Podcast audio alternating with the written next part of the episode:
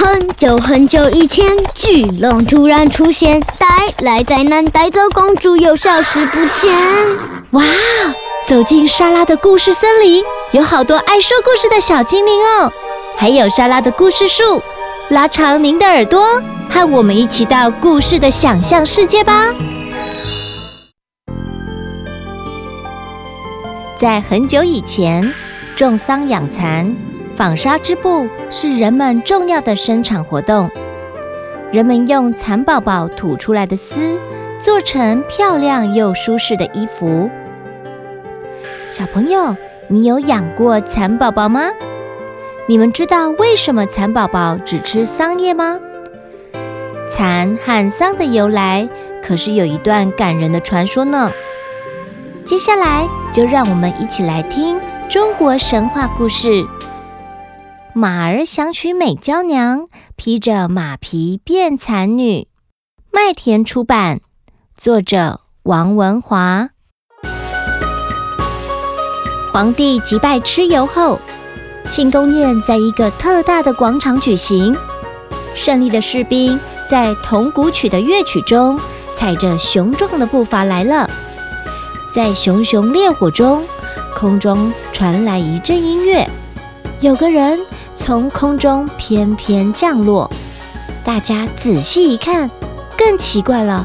这人穿的不是衣服，而是把马的皮披在身上，手里捧着两股丝线，黄色的像金子一样灿烂，白色的比白银还夺目。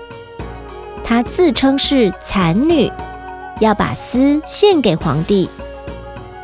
披着马皮的蚕女。是位美丽的姑娘，她为什么披着马皮成了残女？故事得从很久很久以前说起。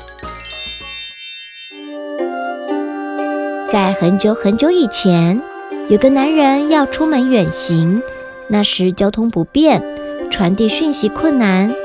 他一出门，家里的人便很久就没有他的消息。男人家里有一个女儿和一匹公马，女儿日日照顾这匹马，心里期待父亲早点回家。嗯，父亲究竟去哪了？为什么还不回家？有一天，小女儿边梳着马毛边说：“你说，你说，为什么我父亲不回家？你要是能把我父亲带回家。”要我嫁给你当妻子都可以。小女儿说完，那匹马竟然“嘶”一声跳起来就跑走了。公马跑了好远好远，最后找到了小女儿的爸爸。这男人一见自己家里的马来了，以为家里出了什么事，否则好端端的马怎么会不远千里寻过来？这一想啊，心里着急，什么也来不及说，翻身跳上马背，就这样跑回家了。远远的，他看见自己家了，哎，没有火烧，没有水淹，朝思暮想的小女儿还跑出来：“爸爸，爸爸，你真的回来了！”哎，家里出什么事了？小女儿一听，眼眶有了泪水。呦呦呦，我好想你，你为什么都不回来？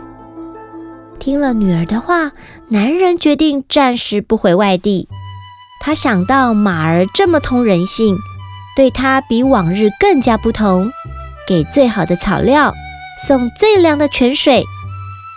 然而马吃得懒洋洋的，只有见到小女儿走进马房，他才欢喜的又蹦又跳。哎，女儿啊，为什么马看见你时总是特别兴奋呢？嗯，我不知道哎，难道他把我那天的玩笑话当真了？小女儿把想念父亲、托马驯服的事讲出来，他爸爸一听啊，生气了，一箭射死那匹马，剥下他的皮，晾在院子里。男人气愤不已的大吼。哼，你是畜生，懂了没有？事情结束了吗？不，有一天，男人有事又得出门了。小女儿和邻家小女孩在家门口玩。小女儿一见晾在杆子上的马皮，心里生气：“哼，都怪你，都怪你，笨马想娶美娇娘。现在剥皮在这儿晒，看你还作不作怪？”话呀，还没说完，马皮突然从杆子上飞扑过来，卷起小女儿朝院子跑出去。马跑得快，马皮跑得更快。邻家小女孩还没反应过来，马皮已经卷着小女儿跑出院子。邻居小女孩刚要喊救命，马皮已经连着小女孩消失在原野中。男人终于回来了。一听这事，立刻召集全村的人，拿着刀枪剑矢，带齐火把和猎犬，一路跟着气味来到了大山里。大山里有什么？几十条猎犬朝着一棵树拼命地叫啊叫。那是一棵大树，树的枝芽间白丝细细地缠绕着，而吐出白丝的，竟然是男人的小女儿。他现在的样子，连他父亲也几乎认不出来了。他的头像马一样，身体却像肥肥的虫。即使见到爸爸，他也叫不出声音。后来大家叫这只奇怪的生物为“蚕”，意思是它吐丝缠住自己。这棵树就叫做桑。纪念一条年轻女孩的生命在这棵树上丧失了。蚕女，中国以农立国，男耕女织，一直是最主要的生产形式，所以种桑养蚕、纺纱织布就成了社会经济的重要活动。蚕的头很像马首。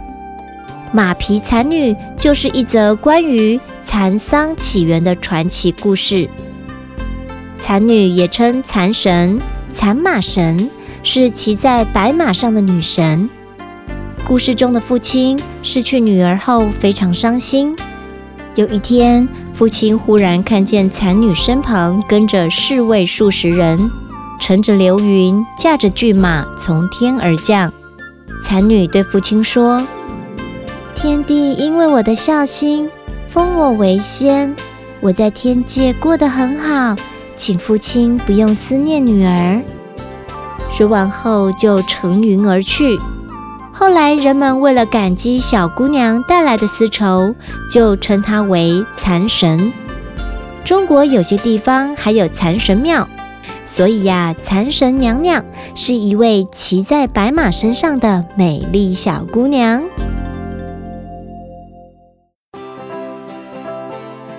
故事说完了，原来蚕和桑都是为了要纪念女孩而流传下来的名称。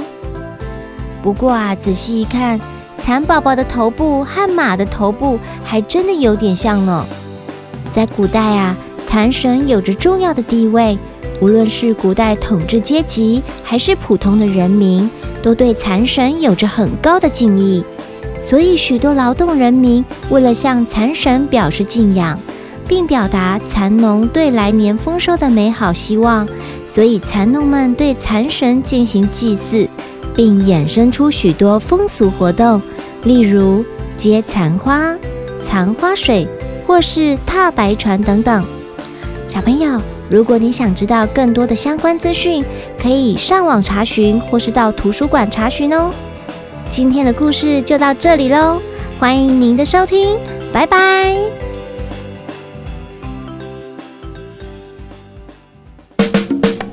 喜欢今天的故事吗？欢迎在 Podcast 订阅收听，也请到神马玩意脸书粉丝专业留言，和我们聊聊你的心得哦。